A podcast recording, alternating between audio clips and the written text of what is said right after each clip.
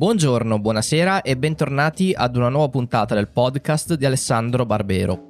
La storia come non l'avete mai sentita, la raccolta indipendente e senza scopo di lucro delle lezioni e conferenze del professor Barbero. Oggi siamo all'abbazia Santa Maria di Caramagna, nel Cunese, per ascoltare il professore raccontarci la storia del monachesimo, in una lezione magistralis dal titolo Al di là dei luoghi comuni. L'incontro è stato organizzato nel 2016 dall'Associazione Culturale L'Albero Grande di Caramagna. Monaci e monasteri al di là dei luoghi comuni. Buon ascolto!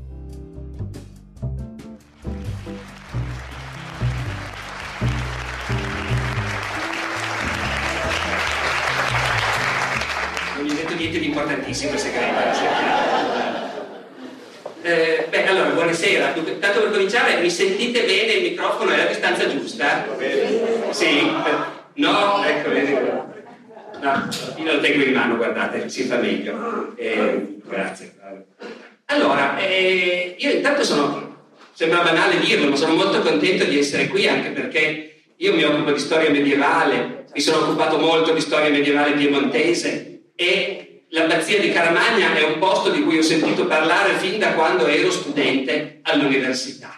Eh, sembra uno scherzo, ma il primo anno che io ero all'università ho seguito il primo corso di storia medievale con il mio maestro di allora Giovanni Tabacco, grandissimo studioso di storia medievale. Nel suo corso lui citava il documento del 1173, l'accordo tra Beatrice, badessa di Caramagna, e suo fratello Guglielmo, signore di Luserna, eh, come un documento interessantissimo per capire come funzionava il potere signorile nel Medioevo. Ci arriveremo, ma è per dire che correva il 1977 e io allora ho sentito parlare per la prima volta dell'abbazia di Caramagna e adesso per mia vergogna è la prima volta che ci vedo. Eh, meglio tardi che mai. Dopodiché io proverò a dire qualcosa anche sulla storia di questo luogo, ma non ne so abbastanza per poter parlare un'ora. Del resto tutti appena sono arrivato mi hanno detto qui ci sarebbe tanto da studiare, cerchiamo di far venire qualcuno, è vero, ci sarebbe tanto da studiare. Io vi parlerò un po' in generale di che cos'è stato il monachesimo, in modo da dare qualche strumento in più per capire cosa voleva dire l'abbazia di Caramagna quando è stata fondata e anche in seguito. Prendiamola alla lontana. Di monaci si comincia a parlare fin dai primi secoli del cristianesimo. Eh, una premessa, io dirò monaci in genere eh, perché i monaci maschi erano la grande maggioranza. In realtà, come sapete, l'abbazia di Caramagna in origine è un monastero femminile. Nei suoi primi secoli è un monastero di donne e, e questo aggiunge un po' di fascino. I monasteri di donne esistevano ma non erano così tanti. Parlando in generale, parlo, dirò sempre monaci, eh, oggi ci confondiamo sempre a dire i ministri e le ministre, eh, ecco io dirò i monaci, ma è chiaro che quel che dico vale anche per le monache come quelle di Caramagna. Allora, i monaci sono una cosa che esiste fin dall'inizio del cristianesimo e che esiste anche in altre religioni, pensate al buddismo. I monaci sono una cosa, per molti di voi sarà ovvio, mi scuserete, ma io vedo all'università che ai miei ragazzi conviene spiegarle bene queste cose, quindi eh, i monaci sono una cosa molto diversa dai sacerdoti. I sacerdoti e in generale i chierici, il clero secolare, eh, hanno il mestiere di vedere aperte le parrocchie, appunto, di dire messa per i fedeli, di battezzare i bambini, di somministrare i sacramenti. I monaci non avevano niente di tutto questo. Monaci voleva dire persone che volevano anzi staccarsi dal mondo, stare il più lontano possibile, non confondersi con il mondo e con le sue tentazioni. E questa è una cosa che accomuna i monaci cristiani, i monaci buddisti, una vita di rinuncia. Rinuncia a tutte quelle cose a cui la gente corre dietro, il piacere, anche i piaceri innocenti, la famiglia, aver figli, il sesso, i soldi, gli affari, la guerra, che oggi non consideriamo più un piacere, ma nel Medioevo le aristocrazie, insomma, eh, invece tendevano abbastanza a considerare. No, invece i monaci e le monache sono persone che hanno fatto voto di rinunciare a tutto questo, di vivere in povertà e di dedicarsi completamente a pregare e a fare penitenza per se stessi e per tutti gli altri. I monaci all'inizio sono dei solitari, Anche la parola, lo sapete, viene dal greco e vuol dire uno che sta da solo. Sono i padri del deserto, Sant'Antonio, avete presente Sant'Antonio nel deserto, col diavolo che gli fa le tentazioni, gli fa apparire appunto tutte quelle cose a cui lui ha voluto rinunciare. I monaci all'inizio sono degli eremiti, se ne vanno via lontano, il movimento nasce, non nasce qua in Occidente, eh? nasce in Oriente, il cristianesimo per molto tempo, al tempo dell'impero romano, era molto più forte in Oriente. Prima che si vedessero dei cristiani qui da noi, eh, in, in Siria o in Egitto c'erano già città a maggioranza cristiana. Lì c'è il deserto e i primi monaci scappano dalle città, scappano dalla gente per vivere da soli nel deserto. Poi però cosa succede? La storia del monachesimo è una storia di paradossi che si ripetono. Quelli che vogliono star via lontani dalla gente piacciono moltissimo e la gente comincia a correre per vederli e per essere loro discepoli e per stare con loro. E quindi in realtà questi che volevano vivere da soli e che continueranno fino alla fine, anche oggi si chiamano monaci e monache, però molto presto scoprono che vivere da soli è impossibile e che il modo migliore per fare la vita che loro vogliono fare è vivere in comunità. Molto presto monachesimo significa comunità, un gruppo di uomini o più raramente di donne che hanno fatto gli stessi voti, hanno preso gli stessi impegni e vivono tutti insieme. E quindi a questo punto nasce anche naturalmente l'edificio dove loro vivono, che è il monastero. E nascono anche tante altre cose, tutte legate al fatto che è facile dire vivere in comunità, hai voglia. Per vivere in comunità e perché la cosa funzioni, loro scoprono molto presto. Intanto ci vuole un capo. Uno dei voti che fanno è il voto di obbedienza. Chi entra in quella comunità non fa voto soltanto di povertà di castità, ma fa voto di obbedienza, obbedirò al capo. E il capo lo chiamano, con una parola anche quella, orientale, aramaica, l'abate. Per quello che i monasteri si chiamano anche abbazie, tutto lì. La chiami monastero se pensi alle monache o ai monaci che ci vivono, e la chiami abbazia se pensi all'abate o alla badessa che comanda la comunità. E poi scoprono un'altra cosa, è necessaria un'altra cosa perché la comunità funzioni. Ci vuole una regola. Infatti i monaci si chiamano anche il clero regolare. Non perché i parroci siano tanto irregolari, ma insomma, regolare perché quella è una regola, uno sa che quando entra nella comunità gliela fanno leggere, è tutto scritto. La vita che farai sta scritta qui. E di regole ce ne sono tante. Io spesso incontro i miei studenti, discuto con loro, li interrogo agli esami e scopro che da noi in Italia è molto diffusa l'idea che la regola dei monaci l'ha inventata San Benedetto, la regola, San Benedetto, la, la regola benedettina. In realtà non è così. San Benedetto vive nel VI secolo, i monaci ci sono da 300 anni. Ci sono tante regole. E le prime sono scritte in greco, in siriaco, in armeno, appunto perché i cristiani sono forti in Oriente a quell'epoca. Ci sono tante regole. Poi a un certo punto in Occidente emerge questa figura di Benedetto da Norcia che scrive una regola che a un certo punto comincia ad avere successo. Perché capite qual è il punto? Ci sono tantissimi monasteri e non è che ogni volta che fondi un monastero hai voglia di scrivere una regola nuova, ne prendi una che c'è già. E quindi c'è una certa competizione. Le, le nostre monache di, di Caramagna sono benedettine naturalmente. Eh. Sono ancora molto lontano dal 1028 in cui compariranno anche loro, siamo ancora secoli prima, ma comunque anche loro saranno benedettine, seguiranno la regola di San Benedetto. La regola di San Benedetto la adottano tanti monasteri in Occidente. In Oriente no, è scritta in latino e quindi funziona soltanto in Occidente. In Oriente continuano con le loro regole antiche o meno antiche, fino ad oggi i monaci russi o i monaci greci, eh, i monaci del Monte Athos, non sono mica benedettini. Invece in Occidente la regola benedettina piace e quindi ci sono tanti monasteri che adottano questa regola. La regola benedettina piace perché è meno severa di altre. Capite? I monaci si impegnano a fare una vita durissima. tutte quelle rinunce. E poi, a seconda appunto del, del monastero, proprio sacrifici fisici, punire il proprio corpo, fare penitenza. Allora, eh, l'uomo è, è, è, umano per l'appunto, gli uomini e le donne sono esseri umani. Si vede che alla lunga le regole troppo severe, pane e acqua, mai un goccio di vino, mai carne, ecco, le regole troppo severe non vengono tanto imitate. La regola di Benedetto è una regola durissima, ma che su certe cose ti viene un po' incontro. I malati hanno diritto a bere vino, a mangiare carne e anche i monaci ogni tanto, a seconda delle situazioni. Bisogna fare tutto senza esagerare. Ecco, potremmo dire che la vera parola d'ordine di San Benedetto è non bisogna esagerare, bisogna che i monaci possano vivere, che la nostra sia una comunità vive, non di persone che si autodistruggono nella penitenza. La regola di San Benedetto, lo sapete, è famosa in una forma abbreviata che tutti abbiamo sentito. Ora et labora. Prega e lavora.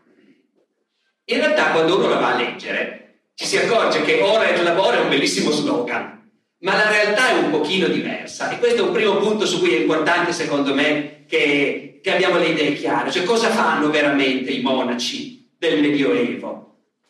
Perché un'altra cosa che un po' tendiamo a immaginarci e spesso lo troviamo anche scritto nei libri, eh, è che i monaci lavorano la campagna, magari insegnano ai contadini nuove tecniche, ecco, ce li immaginiamo un po' come così appunto, gente che sta fra il popolo e lo aiuta. Non è così. I monaci innanzitutto pregano.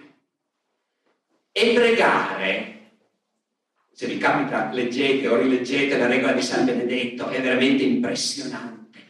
Pregare non vuol dire starsene ognuno in una celletta, non ci sono mica le cellette, vivono tutti insieme.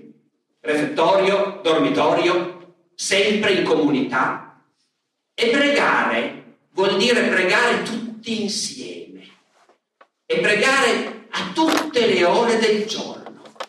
I monaci di Benedetto, che fanno una vita meno dura degli altri, i monaci e le monache di Benedetto, e quindi anche le monache di Caramagna, fin quando hanno osservato la regola, perché poi viene un momento nel Medioevo, lo diremo, che le cose si allentano un pochino, ma all'inizio queste cose si fanno sul serio. Voi provate a immaginare, in tutte le stagioni, estate e inverno, cambiando un po' gli orari, si va a letto prestissimo con le galline, e poi dopo che hai dormito qualche ora, verso l'una o le due di notte ti svegli, tutti si svegliano e vanno tutti in coro, in chiesa, a pregare.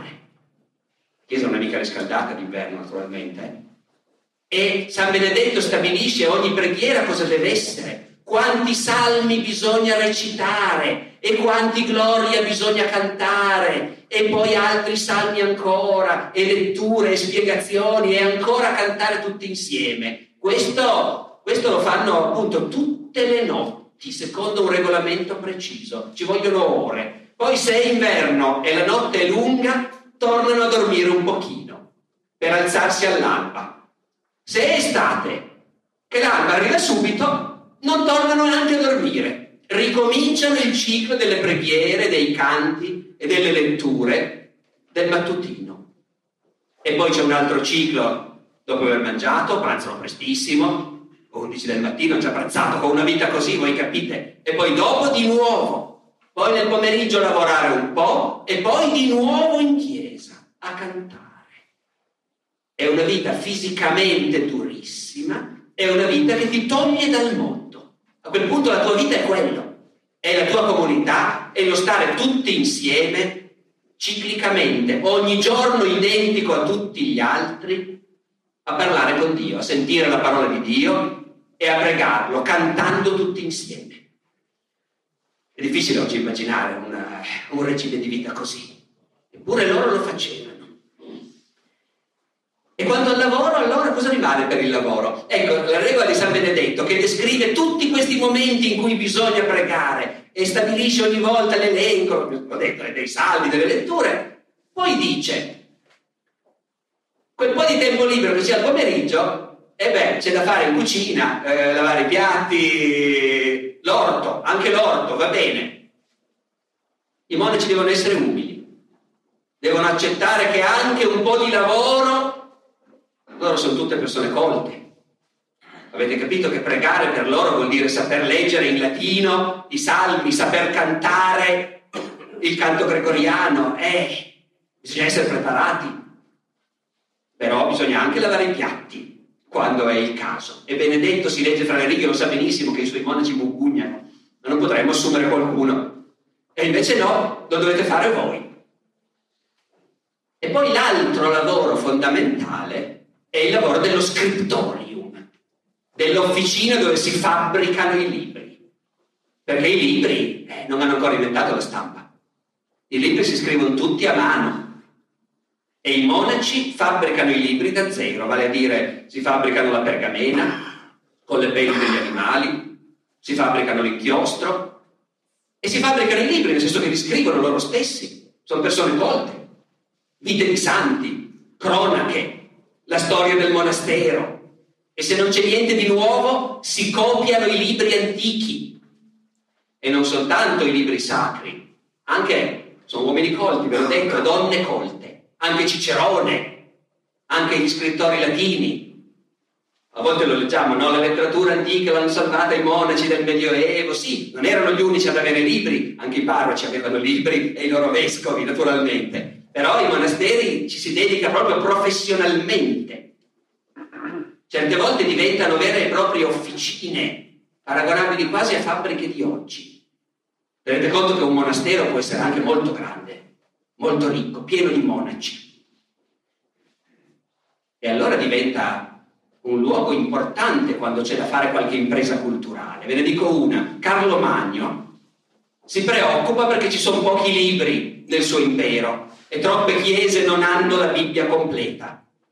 Si capisce, i libri costano carissimi, voi capite? La Bibbia completa, copiata a mano, su pelle d'animale, 50.000 euro? Ecco, i valori sono quelli. Carlo Magno si preoccupa, decide che bisogna produrre la Bibbia in serie. E chi lo può fare? I monaci. Il più grande monastero della Gallia, San Martino a Tours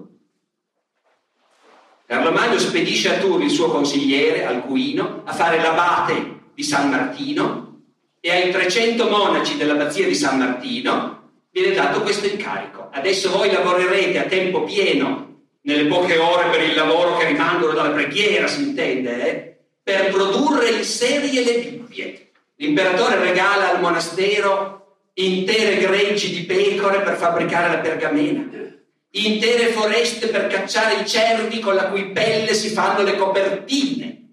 E i monaci lavorano a tempo pieno, avete presente che libro è la Bibbia tutta intera, e producono la Bibbia in serie, due esemplari completi all'anno. E Carlo Magno, che lavora per l'eternità come la Chiesa, pensa che prima o poi ogni Chiesa del mio impero potrà avere un esemplare. Questo è il lavoro dei monaci, e, e, allora a questo punto però diciamo dobbiamo anche precisare un'altra cosa che è abbastanza chiara, credo, ma non l'ho detta però. Chi gli dà da mangiare? Il punto è che fin dall'inizio il progetto di vita dei monaci non prevede di dover lavorare per vivere. Prevede che ci siano delle ricchezze che appartengono al monastero, non al singolo monaco. Il singolo monaco non ha nulla di suo, ma il monastero sì. I primi grandi monasteri nascono addirittura già belle pronti, perché succede all'epoca delle invasioni barbariche magari che un grande intellettuale, un grande senatore romano decide di andare in pensione, diciamo così, si stufa della vita nel mondo, decide anche di salvarsi l'anima e accarezza questo. Pensate se oggi certi grandi industriali o imprenditori facessero una cosa del genere, arrivati a 60 o 70 anni. La grande villa in campagna la trasforma in monastero, chiama gli amici a farsi monaci con lui, accettano di fare voto, di soggettarsi a una regola, il padrone di casa diventa l'abate di solito e a quel punto cambiano tutti vita.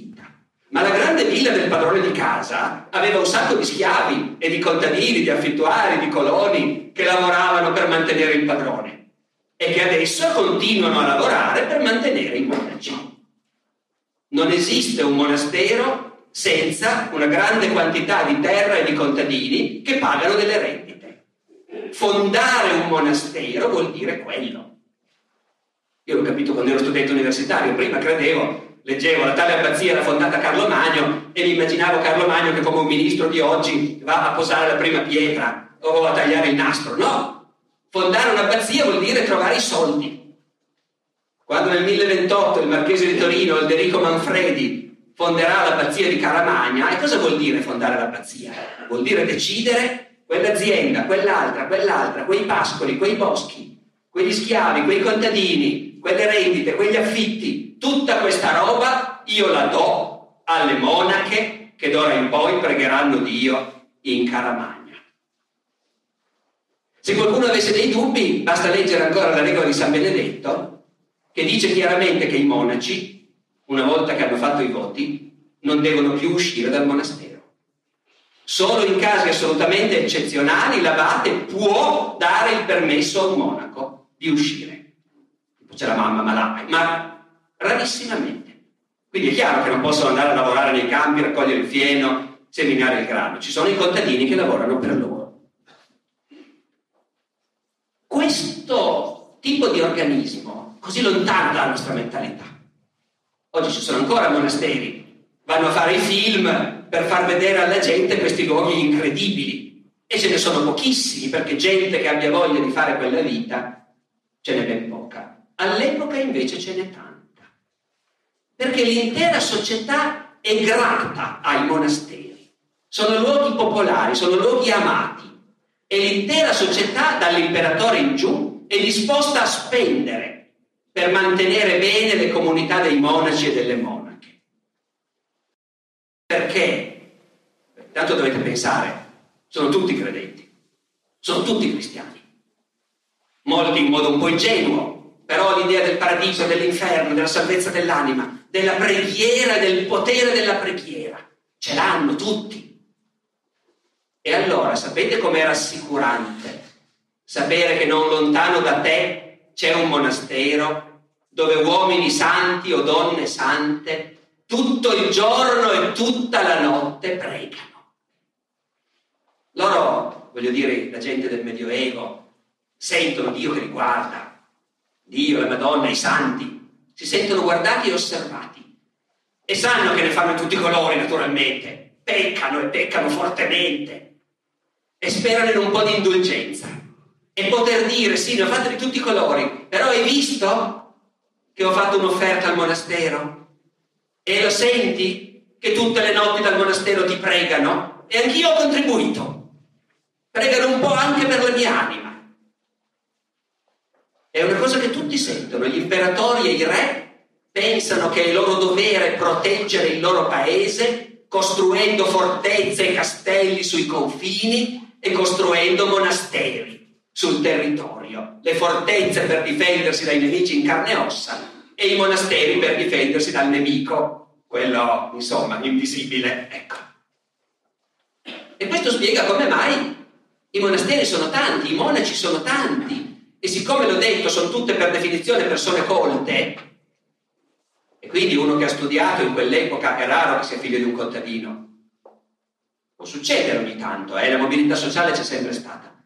Il singolo caso del figlio del contadino che diventa monaco e abate c'è sempre stato, ma è uno.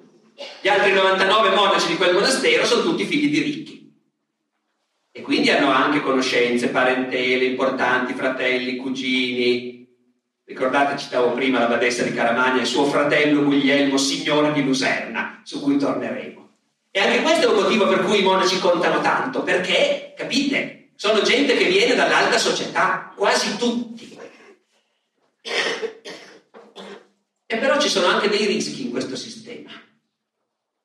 Intanto appunto il rischio che c'è sempre è che i monaci, se nessuno li sorveglia troppo, si dimentichino di rispettare bene la regola e l'Europa è grande e ogni monastero è indipendente, non ci sono mica organizzazioni e non c'è il Papa, il Papa a Roma è come dire il vescovo più prestigioso del mondo cristiano d'Occidente, ma non è un capo amministrativo, non hanno un governo a Roma come c'è oggi in Vaticano con i file di ogni monastero, no, no, non ne sanno niente, ogni monastero vive per conto suo. ci sarebbe il vescovo locale. Per l'appunto i monaci hanno tendenza a dire noi col vescovo non vogliamo averci niente a che fare, ci governiamo per conto nostro. Quindi c'è il rischio della corruzione, della degenerazione, dell'abbandono della regola, c'è il rischio che l'avidità venga fuori, perché a questo punto voi capite, un abate di un grande monastero è una potenza, governa un'azienda gigantesca. Nell'VIII secolo, all'epoca di Carlo Magno, il monastero di Saint-Germain-des-Prés a Parigi ha qualcosa come 15.000 contadini che lavorano per loro. È la Fiat, capite? Allora, ci sono questi rischi e poi c'è il rischio che a forza di farsi proteggere dal potere, e poi il potere pretende delle cose. C'è il rischio che Carlo Magno, che come ogni imperatore fonda monasteri e dona terre, rendite ai grandi monasteri, però poi l'abate lo decide lui. E anche questo non sarebbe secondo la regola. Ma quando Carlo Magno ordina una cosa, come fai a opporti? Peggio, Certe volte Carlo Magno nomina abate di un grande monastero un suo collaboratore, un suo amico che vuole andare in pensione e a quel punto non lo obbliga mica a farsi monaco, perché non è un bel regalo obbligare qualcuno a farsi monaco se non ne ha voglia. E allora cominciano a comparire gli abati laici. Uno che è lì, governa, comanda, ma non è, lui non deve andare tutte le notti in coro a cantare, ecco. Succedono queste cose. E allora a un certo momento fra i monaci, stiamo quasi arrivando alla fondazione di Caramagna, manca ancora un pochino, a un certo momento fra i monaci si comincia a protestare. Diciamo che finché c'è Carlo Magno non protesta nessuno. Ma dopo Carlo Magno il suo impero non vive bene, comincia a dividersi, già i nipotini di Carlo Magno si scannano fra loro, lo dividono, nasce il regno di Francia, il regno di Germania, il regno d'Italia, nascono ducati, contee, il paese si riempie di castelli, di signori locali che si combattono fra loro e i monaci provano poco rispetto per questo tipo di potere. Un conto era Carlo Magno. E i monaci a un certo punto cominciano a dirsi, ma noi non dobbiamo stare sotto a questi imperatori, questi re, questi duchi. Noi siamo molto meglio di loro. Dobbiamo essere forti e dobbiamo liberarci della loro protezione cominciano a nascere monasteri benedettini, perché a quel punto in Occidente la regola benedettina si è imposta. Carlo Magno era uno che amava unificare e ha fatto capire che non gli piaceva che ci fossero tante regole diverse. Col figlio di Carlo Magno, Ludovico il Pio, esce la legge. Tutti i monasteri nell'impero devono seguire la regola benedettina. Quindi l'abito nero. E però appunto cominciano a nascere monasteri benedettini nuovi fondati da gruppi di monaci che dicono noi però non ubbidiremo a nessuno, non ubbidiremo all'imperatore, al re, al signore locale, anzi, noi siamo il sale della terra, siamo quel che c'è di meglio, noi siamo gli unici veri cristiani. Tenete conto, siamo con il crollo dell'impero di Carlo Magno a cavallo dell'anno 1000, è un'epoca anche molto violenta. Tutti quelli che comandano dal re in giù sono guerrieri a cavallo, cavalieri appunto con le mani sporche di sangue, pensano i monaci. Anche il clero è coinvolto, anche i vescovi, che sono poi fratelli dei re e dei principi. Anche i vescovi sono uomini di potere e a volte uomini di guerra. Tra i monaci si diffonde l'idea dobbiamo salvarlo noi, questo mondo malato. Un monastero che nasce con questo programma è un monastero che avrete sentito nominare tutti, il monastero di Cluny, in Francia, uno dei più grandi monasteri di tutti i tempi. I monaci di Cluny nascono proprio con questa idea. Noi dobbiamo insegnare ai laici che c'è solo il monaco nella società che vive da vero cristiano. Tutti gli altri non sono veri cristiani. Non sono veri cristiani il re, i cavalieri che combattono, uccidono. Non sono veri cristiani neanche i vescovi, i parroci, i quali tra l'altro si sposano normalmente all'epoca. Per cui i monaci si sentono molto superiori il programma di Cluny ha un enorme successo. Tutti quelli che hanno voglia di fare una vita da intellettuali, leggere, studiare, occuparsi di libri, però in chiave religiosa, perché sono tutti credenti all'epoca, e che hanno voglia di condividere questo progetto, accorrono. Cluny diventa un grandissimo monastero. Ma non solo, succede un'altra cosa. Nascono tanti monasteri nuovi che poi mandano uno a Cluny e dicono ci mandate uno dei vostri monaci, noi lo nominiamo abate perché vogliamo fare come voi a Cluny. Vogliamo imparare da voi, seguire il vostro esempio. Siamo anche disposti a obbedire al vostro abate. In Francia, poi in Italia. Cominciano a nascere monasteri in Italia, Fruttuaria per esempio, nel canadese, che sono legati a Cluny e vogliono seguire il suo esempio. Capite che a questo punto l'abate di Cluny è diventato una cosa che nel mondo cristiano non c'era prima. Non è il capo solo di un monastero, è il capo di centinaia di monasteri, dalla Svezia alla Sicilia, che si chiamano tutti monasteri cluniacensi. L'abate di Cluny in quel momento, a cavallo del mille, è uno degli uomini più potenti d'Europa. E appunto i monaci di Cluny scrivono, scrivono vite di santi per insegnare ai laici come bisogna vivere. Ci sono testi straordinari. C'è un testo in cui scrivono la vita di un santo che è stato conte, quindi ha governato un territorio, ha combattuto San Geraldo di Aurillac. E i monaci di Cluny si inventano la storia di questo principe, quindi di questo guerriero, che però quando combatteva ordinava ai suoi cavalieri di girare le lance al contrario e di non colpire i nemici con la punta di ferro, ma solo col fondo di legno, per non ucciderli, come se fosse possibile appunto comandare a questo mondo e fare la guerra senza sporcarsi le mani. È un sogno impossibile, ma i monaci di Cluny hanno quel sogno lì. E abbiamo anche dei monaci di Cluny delle testimonianze anche molto personali. C'è quello che sogna spesso suo padre e i suoi fratelli, che sono rimasti nel secolo sono rimasti a fare i cavalieri, a comandare, a combattere. E il monaco li sogna all'inferno, perché chiunque faccia quella vita, secondo i monaci, andrà all'inferno.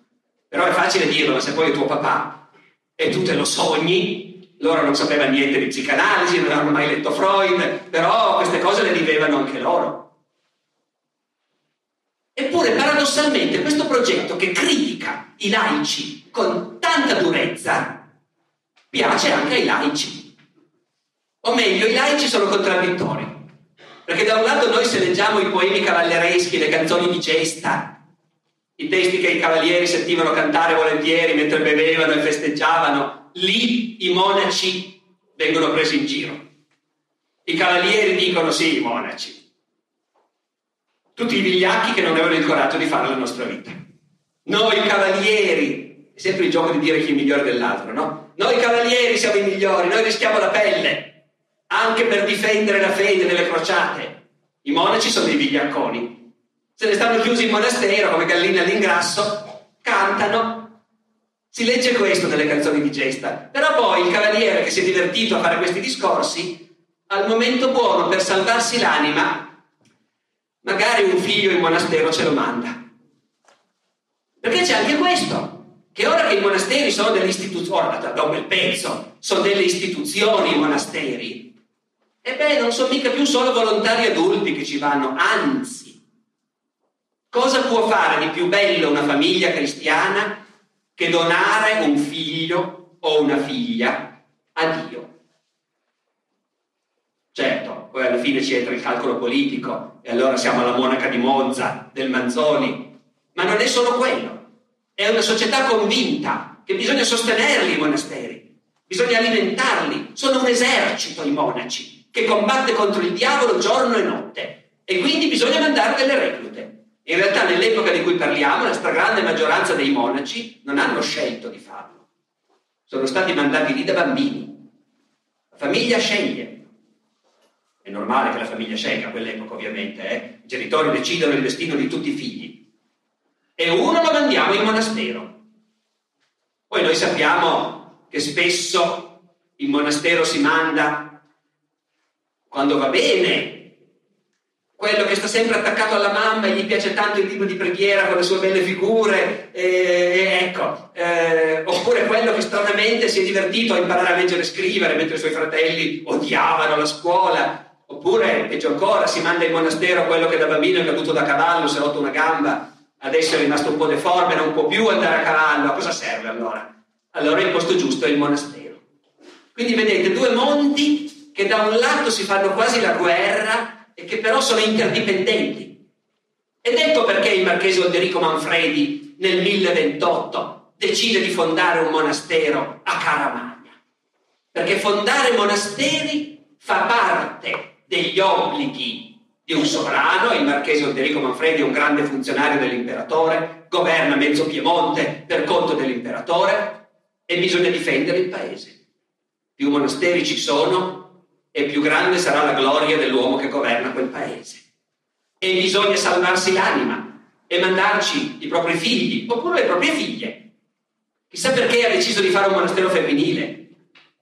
Viene da pensare che magari aveva cinque figlie e che quindi aveva qualche problema per sistemarle. Non ci sarebbe niente di strano.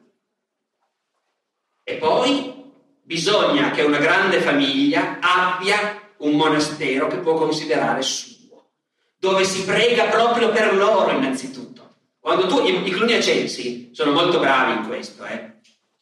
a pregare per tutti quelli che hanno fatto del bene al monastero, dal fondatore e i suoi genitori, i nonni, gli antenati, e la moglie, i figli, i discendenti, tutta la famiglia, noi pregheremo per voi per sempre, fino al giorno del giudizio. E poi tutti quelli che donano qualcosa al monastero, pregheremo anche per loro. E ogni monaco che viene, pregheremo per tutta la sua famiglia. E lo prendono sul serio questo. Scrivono dei libri.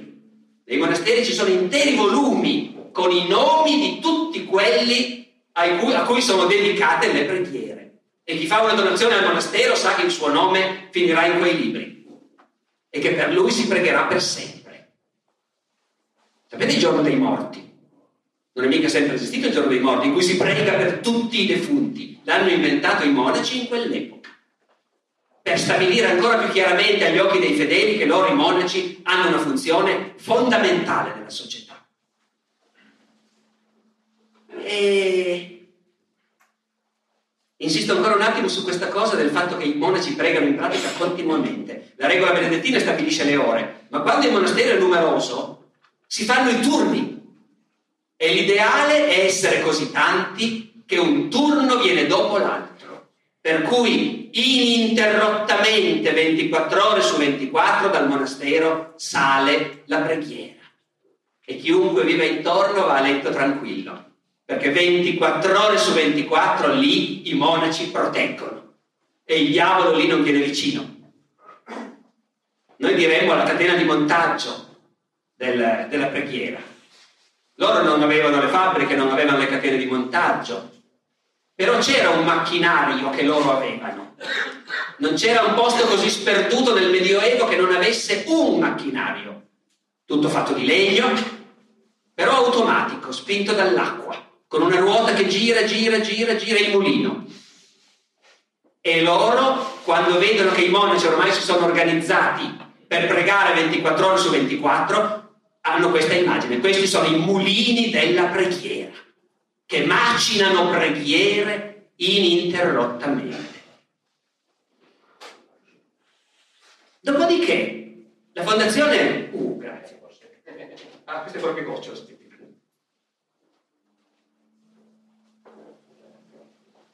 proprio gocce. Sto parlando da tantissimo tempo, mi scuserete. Allora, 1028 nasce l'abbazia femminile di Caramagna. Il marchese Olderico Manfredi dona all'abbazia una certa quantità di proprietà terriere, ma non solo, dona anche il potere su metà degli abitanti di Caramagna. L'incarico cioè di governare metà del paese. Questo perché all'epoca il potere ormai sta diventando una cosa che si possiede e che si può vendere, comprare. È un incarico, ma è un incarico ereditario ormai. È un po' come immaginate che in Italia il Presidente della Repubblica sia sostituito da suo figlio e poi dal nipote e poi dal pronipote. Diventa una regola. A quel punto probabilmente il pronipote potrebbe anche suggerire a qualcuno vuoi che ti venda la Presidenza della Repubblica? E qualcuno la comprerebbe. Nel Medioevo succede così. Il fondatore è padrone del potere pubblico, del potere politico su Caramagna Non vuol dire che gli abitanti sono servi. Vuol dire semplicemente che il governo è rappresentato dal marchese Odderico Manfredini. È lui che giudica, condanna, incassa le multe, fa le regole, difende la gente quando ci sono dei problemi. È lui che lo fa.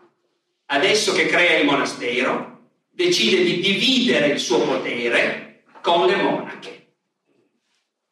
Decide anche un'altra cosa, che se ci sarà una donna della sua famiglia tra le monache, lei dovrà essere nominata badessa.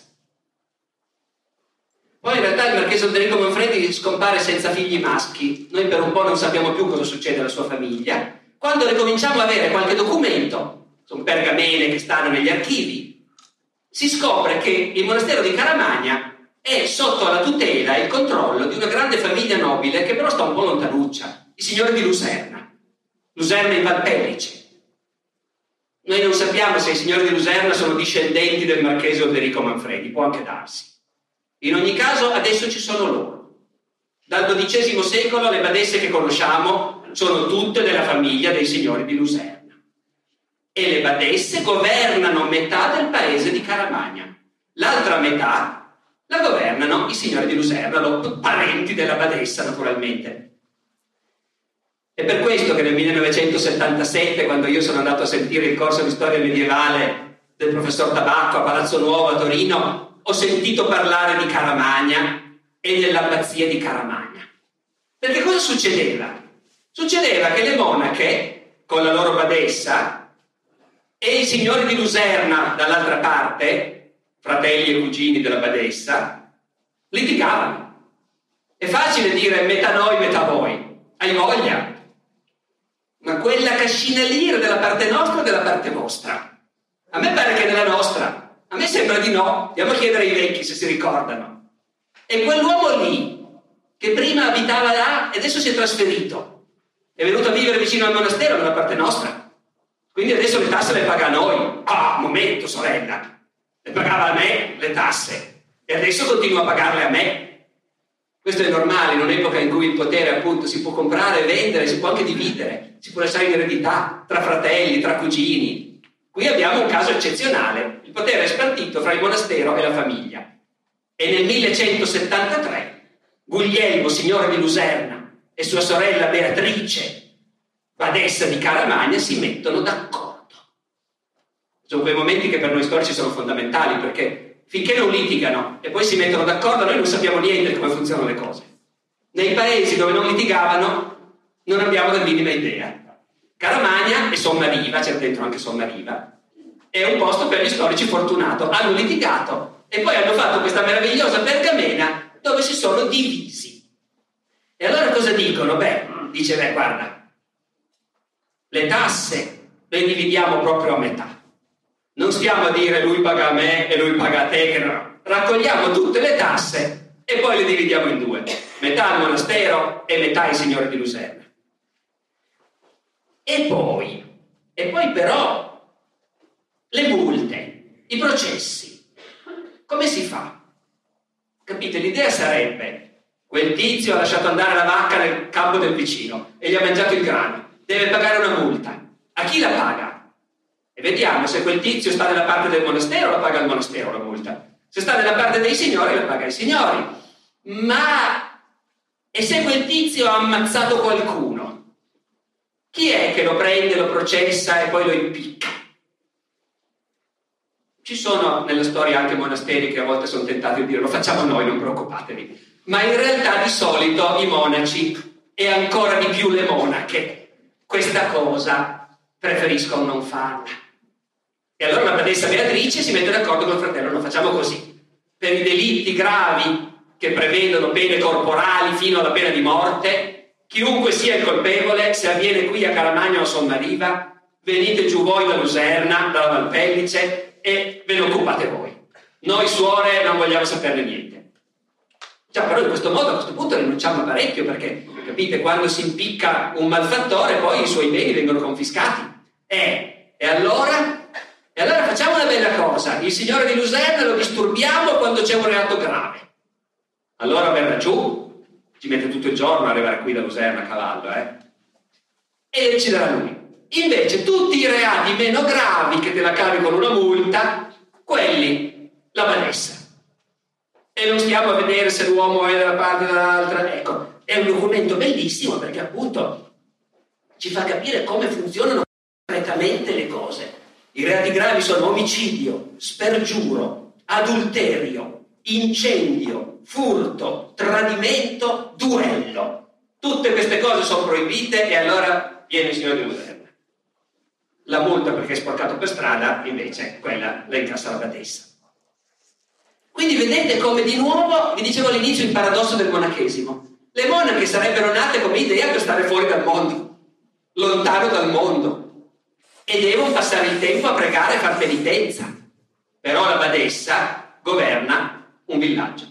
Mezzo, va bene, però anche mezza sommariva, quindi insomma praticamente ha le stesse preoccupazioni di un sindaco di oggi e quindi ne ha tante di preoccupazioni. Questi monasteri, ah, dimenticavo, anche Caramagna non è proprio legata direttamente al grande monastero di Cluny, ma è legata al monastero di Fruttuaria nel Canavese e Fruttuaria è legata a Cluny, quindi è tutta questa rete internazionale. Il che vuole anche dire, è importante questo, i antenati, i vostri antenati che abitavano qui a Caramagna nel 1100, nel 1200, uno può pensare, figurati cosa sapeva del mondo. Fino a un certo punto. Chi li governava era una badessa che rispondeva a un abate che stava in Francia e che era a capo di una rete internazionale di monasteri. E giravano monache che si trasferivano da un monastero all'altro, giravano libri, lettere, ordini e insomma il mondo non era chiuso in pezzettini e anche i nostri antenati sapevano abbastanza come era fatto il mondo. Allora cosa succede a un certo punto? Succede che questi monasteri di Cluny sono nati per stabilire che i monaci devono, come dire, dare l'esempio a tutti e hanno un po' dimenticato la parte del stare lontani dal mondo hanno anche un po' dimenticato la povertà e l'umiltà, perché certo il singolo monaco, la singola monaca non ha niente di suo, ma il monastero è ricco, agli occhi dei contadini, appunto, chi comanda? Bene sì, è? Eh, la badessa. E, e i cluniacensi spendono, loro pensano di spendere bene, belle chiese, grandi, piene d'oro, arredi sacri, calici, tesori, perché la gente vuole vedere cose belle quando va messa bisogna far vedere che cos'è la potenza di Dio. Però il risultato è che i monasteri cluniacensi, appunto, sono grandiosi edifici, chiese meravigliose, e qualcuno attacca a storcere il naso. Qualcuno fra i monaci comincia a dire, ma era quella roba lì che volevamo. Governare, intascare le multe, tenere l'ordine nel villaggio, eh, incassare gli affitti eh, e, e, spendere per dorare la chiesa. Ecco, era quello è un ciclo, no? Compare qualcuno che dice no, facciamo una cosa diversa. San Benedetto non voleva questo. Nasce un altro grande monastero in Francia, Citeaux, Cistercium. Sono i monaci che noi chiamiamo cistercensi. I monaci cistercensi nascono proprio dicendo quelli di Cluny non ci vanno bene. Le monache di Caramane non ci vanno bene, non è così che vogliamo vivere noi. Allora fanno un po' di cose questi nuovi monaci. Beh, per prima cosa, marketing. Bisogna far vedere che siamo diversi dagli altri. Finora tutti i benedettini erano vestiti di nero, noi cistercensi ci vestiremo di bianco. E infatti la gente che non sa dire cluniacense, cistercense, parolò, la gente dice i monaci neri e i monaci bianchi. E così si capiscono. E poi i cistercensi prendono sul serio l'idea, bisogna andare lontano dalla gente. Se no succede che poi ti trovi a governare un villaggio e non ci piace. Cistercensi criticano duramente quelli di Cluny, che appunto come la badessa di Caramagna sono in pratica signori di villaggi e contadini. Cistercensi dicono noi ce ne andiamo lontano, nel bosco. Dissodiamo, cioè chiamiamo operai per dissodare, alleviamo pecore, cioè assumiamo pastori, ben inteso, però lontano, non vogliamo essere signori, non vogliamo riscuotere tasse. Non vogliamo avere soldi, le nostre chiese saranno spoglie, povere. Vogliamo fare gli eremiti. I documenti latini medievali sono scritti in latino, ma si indovina la lingua che parlava la gente. Eh, I monaci cistercensi spesso sono chiamati in latino eremitani e certe volte la parola è deformata e si capisce che chi parlava diceva yarmitan, E gli armitani sono quelli che vogliono fare gli eremiti, appunto, non come le monache di Caramagna che stanno lì a troneggiare in mezzo al paese e comandano e incassano. E poi, adesso la faccio brevissima, eh, ma ci sarebbe ancora tanto da dire. A un certo punto anche i cistercensi passano di moda, perché tutto passa di moda quando nasce qualcuno che ha un'idea nuova. I cistercensi sono il movimento più di moda per un secolo. Poi viene fuori un certo Francesco d'Assisi. E Francesco d'Assisi dice non è mica neanche quella roba lì. Non è stare tutti chiusi in un monastero a pregare. Gli apostoli non stavano mica chiusi a pregare. Gli apostoli andavano in giro fra la gente, scalzi. E Francesco d'Assisi lancia questa idea, che la vera vita religiosa si fa stando fra la gente è il contrario di ciò che il monachesimo è stato a quel punto per più di mille anni. E questa cosa di nuovo, lo capite, piace, perché alle persone migliori piacciono le cose nuove, le proposte nuove. E allora nei monasteri benedettini ci vanno soltanto i falliti, ci vanno quelli che ci vanno per pigrizia. Le persone entusiaste vanno con San Francesco o con San Domenico, nei francescani, nei domenicani, a parlare alla gente, a lavorare con la gente, a guadagnarsi da vivere perché all'inizio lavoravano i francescani. E poi il Papa che gli ha detto questa storia dei preti operai non mi piace tanto, preferisco che chiediate l'elemosina piuttosto. Eh, ma Francesco voleva lavorare. Capite il fascino di una proposta del genere? E allora i monasteri benedettini pian piano perdono di fascino. Continuano a esistere, sono pieni di soldi, però teste pensanti non ce ne sono più. Per qualche secolo i più grandi intellettuali sono stati monaci. Dopo che arriva Francesco e Domenico è finita. I grandi intellettuali del Medioevo da allora sono tutti francescani, domenicani, frati. Sono loro che insegnano a Parigi, a Oxford. I monaci se ne stanno nei loro monasteri, sempre meno, perché la gente non ha più voglia. E se la gente non ci crede più tanto, perché mandare un figlio in monastero? Non importa. Noi sappiamo che i monasteri pian piano appassiscono. Ci sono sempre meno monaci, sempre meno monache Ogni tanto il Papa ne chiude uno, ne chiude un altro. Caramagno a un certo punto di monache non ce ne sono più abbastanza per tenere in piedi un monastero femminile. Decidono di fare un monastero maschile. Non è un gran rimedio, perché neanche i monasteri maschili stanno bene ormai. Ormai siamo al 1400, alla fine del Medioevo. E ai monasteri succede quella cosa che succede appunto dappertutto succede, che è successa anche qui la commenda. Avrete letto la serie delle Michael, ma che cos'è veramente la commenda? La commenda è una cosa un po' triste in realtà, perché vuol dire l'abbazia di Caramagna, quanto rappresenta in termini di entrate? Eh, 300.000 euro all'anno, grosso modo, eh, i soldi di... Eh, però, quanti monaci ci sono? Due. Ah, eh, quei soldi lì sarebbe meglio usarli in un altro modo. Sai cosa facciamo? c'è giusto il cardinale De Medici che ha bisogno di soldi perché sta facendo dei grossi affari con i banchieri fiorentini. Nominiamolo abate commendatario di Caramagna. Adesso sto inventando e eh, non so chi è stato nominato davvero a Caramagna, ma il meccanismo è quello. C'è giusto il generale tal dei tali che dobbiamo pagargli una pensione per le sue grandi vittorie in guerra. E dove li troviamo i soldi? E nominiamo l'abate commendatario di Caramagna o della Sacra di San Michele Pensate che a un certo punto, alla fine del 600, diventa abate della Sacra di San Michele il principe Eugenio. Eugenio di Savoia, il generale, quello che combatte la sede di Torino. Non si fanno monaci, semplicemente i soldi vanno a loro. E il monastero sta lì con un custode, un portinaio, ecco, a vegetare finché non arrivano poi gli illuministi del Settecento e la rivoluzione francese e dicono ma questa roba è il risorgimento e a tappe pian piano dicono ma questa roba cosa serve? Non serve più a niente. Chiudere, chiudere, sbaraccare le terre, venderle ai contadini, che così facciamo una bella classe di proprietari terrieri che poi votano per il governo, anziché buttarsi a sinistra, ecco, perché Napoleone questo fa eh, in pratica. E così il monachesimo attraversa questa parabola.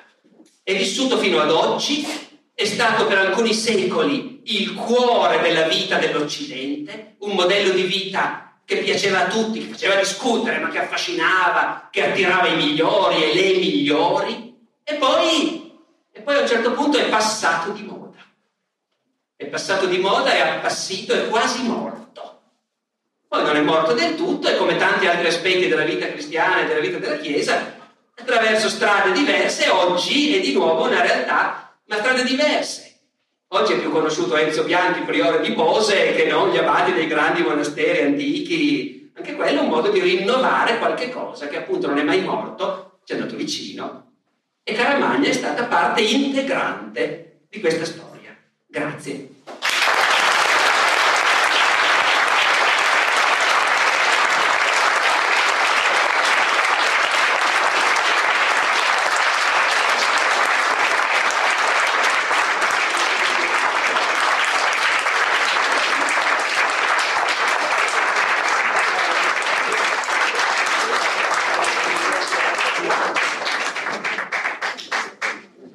penso che la serata sia stata molto sentita e penso che vi sia piaciuta a tutti. Io volevo regalare al professore questo volume che è il monastero di Caramagna di Monte, che forse lui non conosce, e la parte architettonica.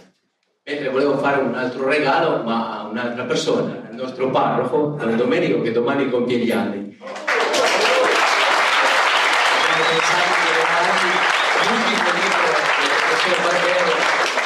Costantino il vincitore. Chi vuole assistere alla sua presentazione domani al Salone del Libro alle tre e mezza, eh, magari se Vorrei poi invitare chi non ancora, i caramagnesi forse l'avranno già visto, ma chi eh, non è ancora stato alle sale sopra è possibile dopo fare una visita eh, ai saloni. Sì, se qualcuno, sì, se qualcuno ha delle domande da fare. Senti, una cosa per volta che finisce sì. il libro, se no mi perdo.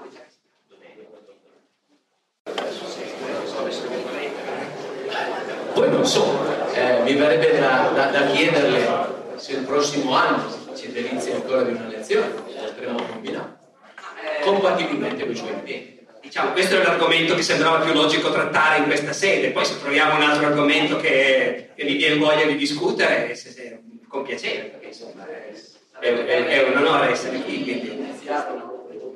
Ecco, cerco, questo è quello che io cerco di evitare, appuntamenti annuali fissi, perché sennò non puoi più accettare niente di nuovo alla fine, però una volta magari, volentieri, dai. E, beh, quindi la domanda me l'ha già fatta lei, insomma, C'è qualcuno che vuole fare una domanda al professore? Ah, la storia dei Templari? Cerco di farla in breve, eh.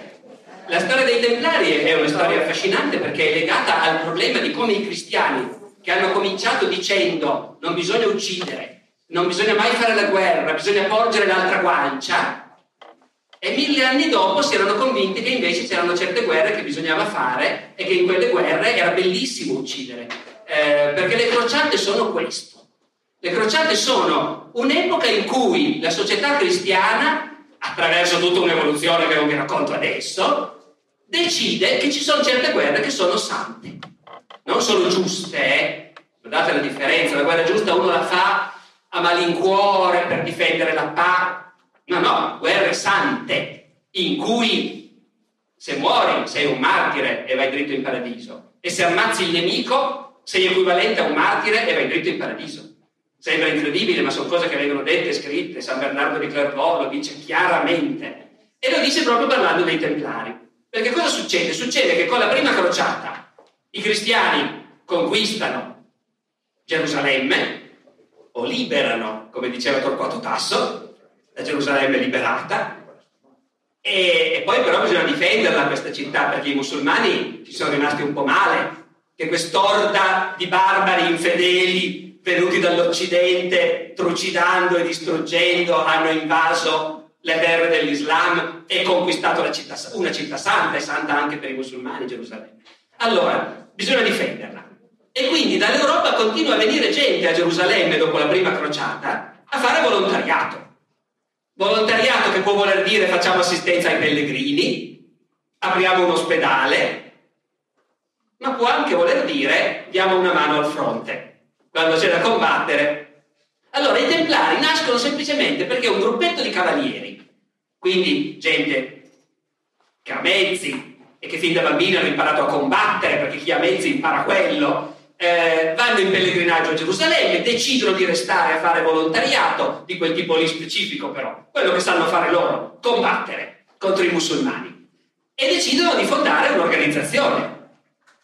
Oggi avrebbero fondato una ONG, ma loro ragionano in termini religiosi, loro hanno l'esempio dei monaci, e quindi dicono anche noi vogliamo fare come i monaci, fare voto di povertà, di castità, di obbedienza, pregare nel tempo libero e per il resto lavorare, fare il lavoro che sappiamo fare noi, combattere. Chiedono una sede al re di Gerusalemme, quello gli trova una sede vicino a dove allora si credeva che ci fosse stato in antichità il Tempio di Salomone e quindi questi cominciano a essere conosciuti come i cavalieri del Tempio, i templari. Poi si rivolgono alla Chiesa e dicono così e così, noi facciamo questo, vorremmo essere riconosciuti come parte della Chiesa, come un ordine religioso. E lì c'è l'ultimo momento in cui si vede che in Occidente, nell'Occidente cristiano, la coscienza ha avuto un momento di, di sussulto, no? Eh, avevano già accettato l'idea della guerra santa, però l'idea che dei monaci, che voi a questo punto avete ben chiaro che vita dovevano fare in teoria, che dei monaci invece passino la vita a cavallo in armatura ad ammazzare, qualcuno si chiede se veramente si può fare questa cosa. E quindi c'è un lungo momento di discussione. Poi interviene San Bernardo di Clairvaux, monaco cistercense, grande ideologo della crociata, il quale dice no, questa è una cosa bellissima. Perché i cavalieri, qui ve lo dico e ritroverete quello che ho detto prima, cosa pensavano i monaci dei loro fratelli rimasti nel secolo a fare la guerra, a combattere? I monaci pensavano bruceranno tutti all'inferno, solo noi ci salviamo. E San Bernardo, che è un monaco, dice esattamente questo. Finora i cavalieri facevano questa vita orrenda, con le mani grondanti sangue, ma questi nuovi cavalieri, i templari, vogliono combattere solo la guerra santa, solo per Dio e per la fede. E quindi lo dobbiamo lasciare fare. È una cosa bellissima e deve essere approvata. E quindi i templari vengono approvati. Dopodiché niente, cosa succede? Non sarebbero famosi come sono se fosse finita lì. Eh, i templari, come al solito, anche questo l'avete già sentito, piacciono, è un'idea nuova, arrivano un sacco di donazioni, arrivano un sacco di conversi che vogliono fare il templare, soprattutto però arrivano donazioni in Italia, in Spagna, in Francia, terre, campi, greggi, rendite. Alla fine cosa succede? Che per un templare che sta interessato a combattere, ce ne sono nove che gestiscono gli affari in Europa perché hanno accumulato un enorme patrimonio, commende dappertutto. Commende sono i loro piccoli monasteri. Finché durano le crociate va ancora bene, però la gente già mormora.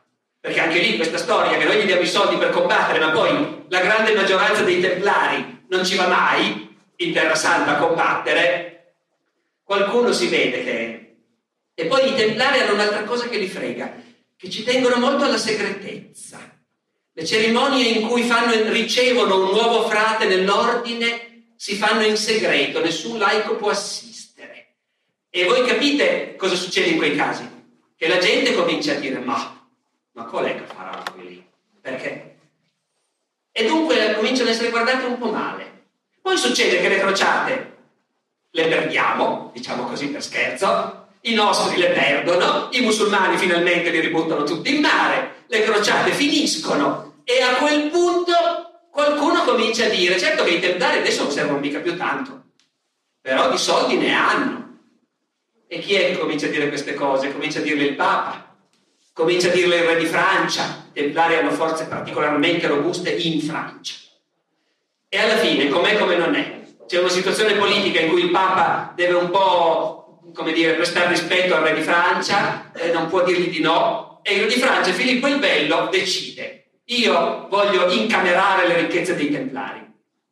Filippo il Bello è un personaggio paragonabile, direi, sotto certi aspetti a Stalin, nel senso che è un esperto di processi politici. Ha montato spesso dei processi politici facendo ammettere le cose più tremende e decide di processare i templari accusandoli di essere falsi cristiani, di rinnegare Dio, di adorare il diavolo, di praticare l'omosessualità e così via. Tutto sulla base del fatto che nelle loro cerimonie non si sa cosa fanno. E, e lì c'è un momento veramente spettacolare, impressionante, la potenza di un re medievale, ormai non è più il medioevo barbaro dei vecchi tempi, il medioevo è diventato una civiltà ricca, complessa. Pensate che il re di Francia è in grado di mandare ordini sigillati ai suoi funzionari in tutta la Francia e far arrestare all'alba dello stesso giorno tutti i templari di Francia, senza che trapeli una cosa, senza che uno possa scappare e così via. E poi cominciano a interrogarli e noi abbiamo i verbali. E da allora gli storici si scannano per dire no, questa cosa qua non può essere vera, gliel'hanno fatta confessare con la tortura, oppure forse sì, chissà se magari certe cose le facevano davvero, va a sapere. Quello che è certo è che molti templari confessano, sì, quando mi hanno ricevuto nell'ordine, quando hanno chiuso tutto, mi hanno fatto vedere un crocifisso e mi hanno detto adesso sputa sul crocifisso. E io avevo appena giurato, fatto voto di obbedienza. Noi abbiamo queste testimonianze, eh? c'è gente che ti dice io ero un ragazzino, era mio padre che mi aveva convinto a entrare nell'ordine. E, e lì io cosa potevo fare? Ho sputato sul crocifisso e poi baci, non baci e altre cose. Ecco, non siamo sicuri ancora neanche adesso se qualcosa non succedeva davvero, perché qualcuno dice è un po' come la matricola in caserma, quando la nuova recluta gli fai fare delle cose pazzesche no? per far vedere che sono i vecchi che comandano. Oppure qualcuno dice no, era un modo per provare il voto di obbedienza per l'appunto. Chi lo sa? Certo, conoscendo Filippo il Bello, può anche darsi che fosse proprio tutto inventato, ma sicuri non siamo. Quello che è certo è che i tentari vengono sciolti, aboliti e, e per un bel po' non ci pensa più nessuno. E poi quando in epoca moderna nasce la massoneria, i massoni hanno voglia di dire noi non siamo mica una cosa nuova, no? siamo antichissimi, noi abbiamo una sapienza segreta che ci è stata tramandata da... E dei templari, ecco, dei templari, quelli. Noi veniamo da loro. Ed allora quella cosa non si è più fermata, fino a Dan Brown, eccetera. L'idea che i templari avevano dei segreti mirabolanti e non è mai andata più via, ma è, sono tutte frottole in realtà.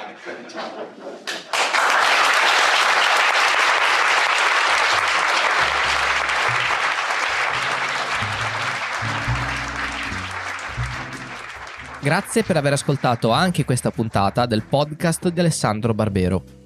Come al solito nella descrizione dell'episodio trovate il link ai profili social del podcast e al video originale da cui questo episodio è stato tratto. La musica che sentite è, come sempre, la bossa antigua di Kevin MacLeod in Competech.com pubblicata con licenza Creative Commons CC BY 4.0.